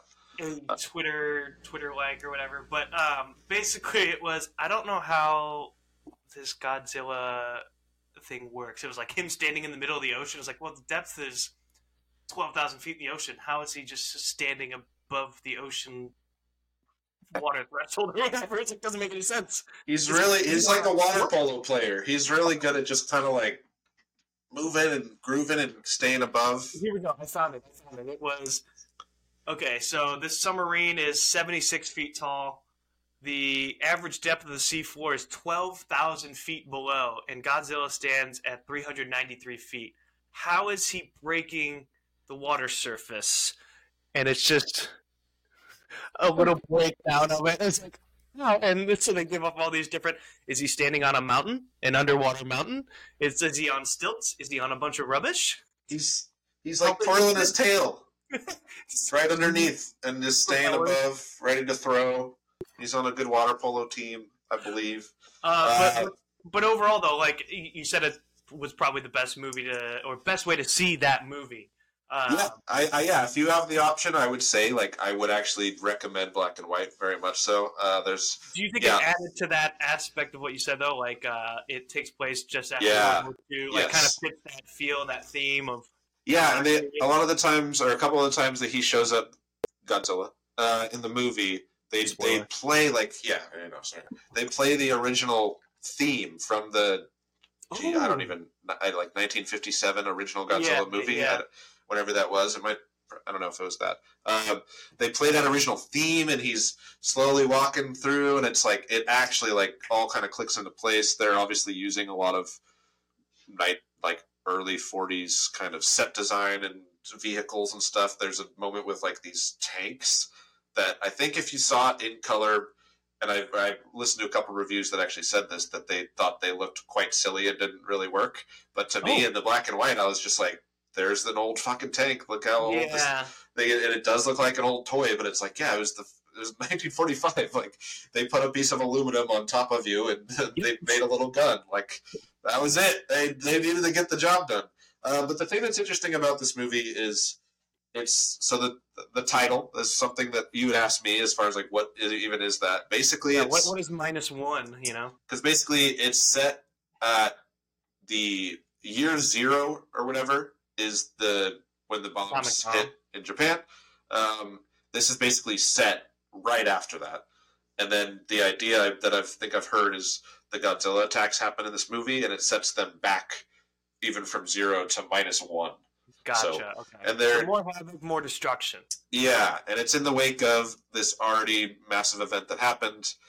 They're in a post-war Japan where they've had to give up all of their boats and Assets and weapons everything, and yeah. planes, everything. So it's like they're They not can't even fight back against No. Godzilla. they're not equipped to deal with it uh, really in any way. The main the main focus of the movie follows an ex kamikaze pilot who kind of walks away from his duty in the war in shame. Uh, he comes back to his hometown, and everyone's like, "Oh, you're back! You're Wait, supposed to be you're dead. back. Wait, why the heck are you back? You, you, sh- you coward! You shouldn't be here. You're the reason we lost this war. Look at the rubble. The, my, my friends and family are dead, and it's your fault. So he's dealing with a lot of the shame of that, and then the shame of that kind of gets wrapped up in his first meeting of Godzilla. And there's some shame in him not being able to do what he needs to do in that situation.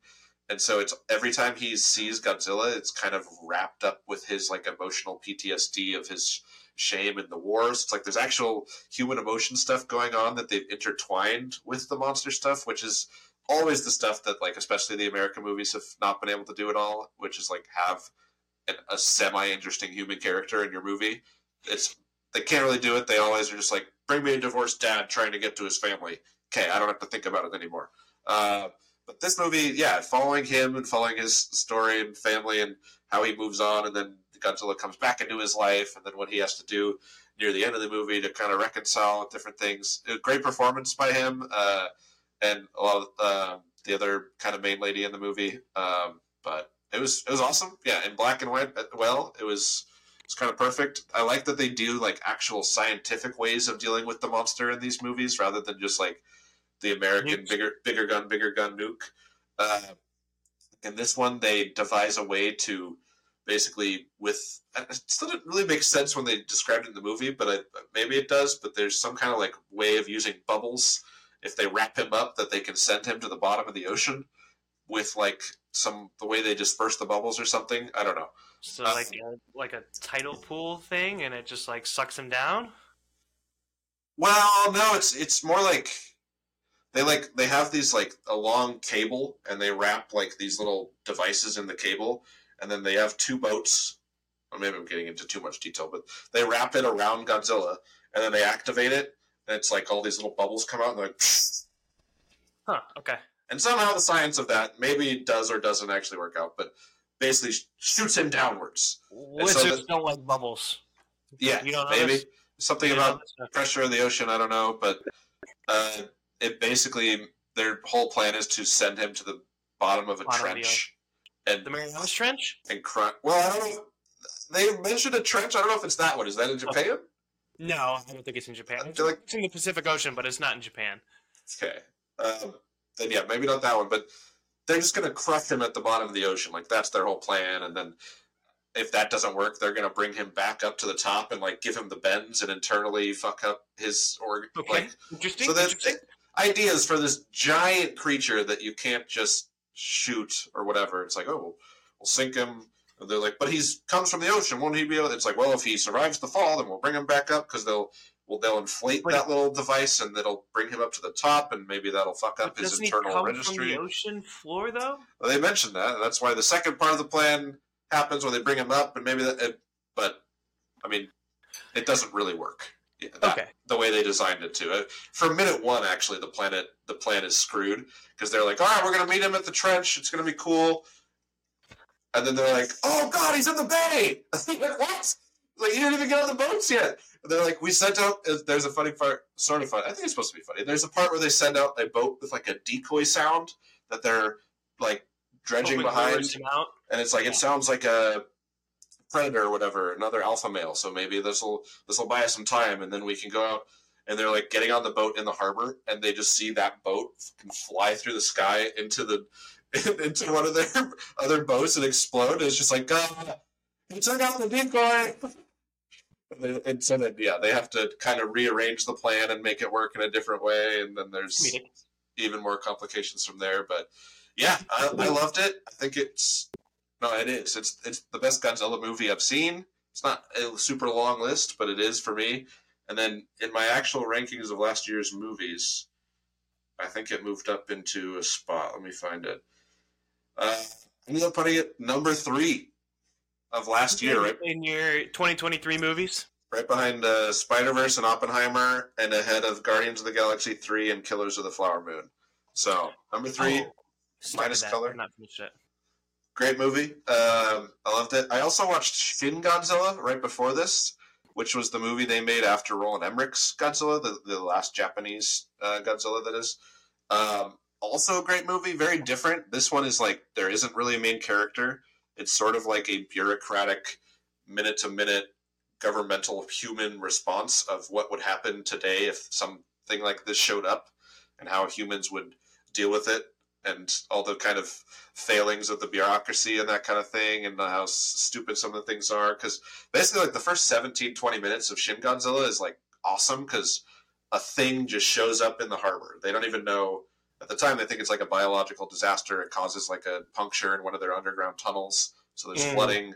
It's like a humanitarian disaster. They're like is this weird venting from some underwater volcano we're just trying to deal with it and it shows like yeah back backroom meetings of people trying to deal with this figure out get people help, blah blah blah, send resources here there.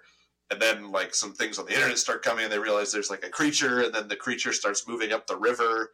And the whole time they're just like trying to enact responses and they're in a board boardroom. They're talking and they're like okay well we're gonna have to have a like a, an emergency response meeting. Okay let's go let's let's have that meeting. And they all pick up their stuff and go to another room like five rooms down and set all their stuff down and start having a meeting with those same people and then they cut back to Godzilla like rampaging through another town, and they're like, "Okay, this is a good emergency response meeting. Now we need to go back and actually enact some environmental. Let's go to this other meeting." And they pick it up. Godzilla crushes a bunch of stuff. They go to another room. So it's very kind of that kind of thing of it's not it's quite satirical, I guess, but it's a, a send up of how ridiculous some of those responses can be, I guess. Um, You very a scientific movie. List of like top three Godzilla movies you would recommend people to watch? Well, these Besides two minus one, I guess, because you just said minus one. Yeah, These two, I Minus was- one and Shin Godzilla.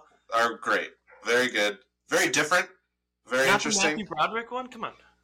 Well, the thing is, yeah, I, I haven't seen any of like the OG Japanese ones. I've watched a couple YouTube videos, and it's like I don't, I don't even know where. I kind of know where to start, but I, I don't really want to start. There's so many. Um, but I've heard, I think the original still holds up and is quite good. So I would almost maybe say that one because the only all the other ones are the American ones. Yeah. The the recent Godzilla, plain Godzilla remake that uh, The one that like Gareth, Cranston Gareth was in. that Gareth Edwards did. Was the one Uh, with Bryan Cranston that was in or whatever. yeah, that one's all right. It's okay. They should have kept Cranston, and the actual main characters are pretty garbage. I was gonna say, doesn't he die like 15 minutes into the movie? Yeah, it's not good. But the uh, they do a decent. It's kind of like an extreme version of Jaws, where it's like they really don't show Godzilla much, and they do a good job of kind of making scale and that stuff. The problem is the main character is Alan Taylor Johnson, and he's just such a boring nothing. Uh, and then I don't really remember the second two. I will say the Godzilla versus Kong is a pretty fun, dumb movie. I enjoy that. It's it's Monster movie. it's right? it's dumb fun, but it's fun Is it part of that. Uh, the Kong Skull Island is also like similarly like I like that movie. Dog shit human characters. God, eh, other than John C. Reilly and Samuel L. I'm sorry. Jackson, John C. Reilly's character. fun kind of characters, but like the main two in that movie are the the Marvel people, the Loki and Miss Marvel, Yeah. and they they suck. They're dog shit. So that's a little tough, but I like the whole kind of 70s Vietnam vibe and Samuel Jackson. There's some cool cinematography. Um, and then there's going to be another Godzilla Kong movie coming out soon that is them again, like fighting some, I don't know, something. Uh, side by side, they're fighting now. it looks like it. And, Huh. but you know, I'm a sucker if you give a giant ape an axe. Like I just uh, can't kind of help myself in that regard. I turned back into a kid with Legos, so I am kind of into that. But these these two Godzillas to me are like fantastic, above the break, above all the rest.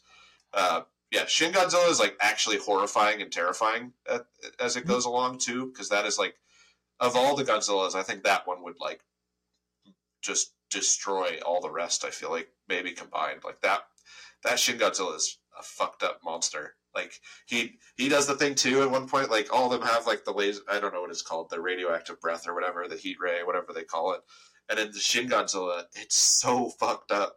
It's so fucked up, which is I guess what they're going for. It's it's an allegory to atomic bombs. Like Yeah. this is what it is, uh, and it's the pain that they have. That, that it's very fitting in all these movies that Godzilla is very often a, an American-made monstrosity that turns up on their soil. Like there it is. Uh, Mhm. but in- in Shin Godzilla, this is the last thing I'll say because it's so fucked. That he he gets to the point where he's going to use the breath, and he does the thing where like his mouth opens and then the bottom of the mouth opens again, and then it turns into like this concentrated purple laser, and he's just cutting through entire buildings. Like and then it- plasma ray almost, just Yeah, and it's his mouth is open in like four different places, like some crazy like a predator. Yes, yeah, kind of. Um, so that is just very fucked up. But then it's like does this weird thing where he he runs out of like the concentrated beam, and it like his eyes it zooms in on the eyes, and they like flicker over to like just this pure black tar kind of look, and then like the fire starts coming out instead, and it's just like yeah, he burns down X Files, the black oil burns down the most of the whole city.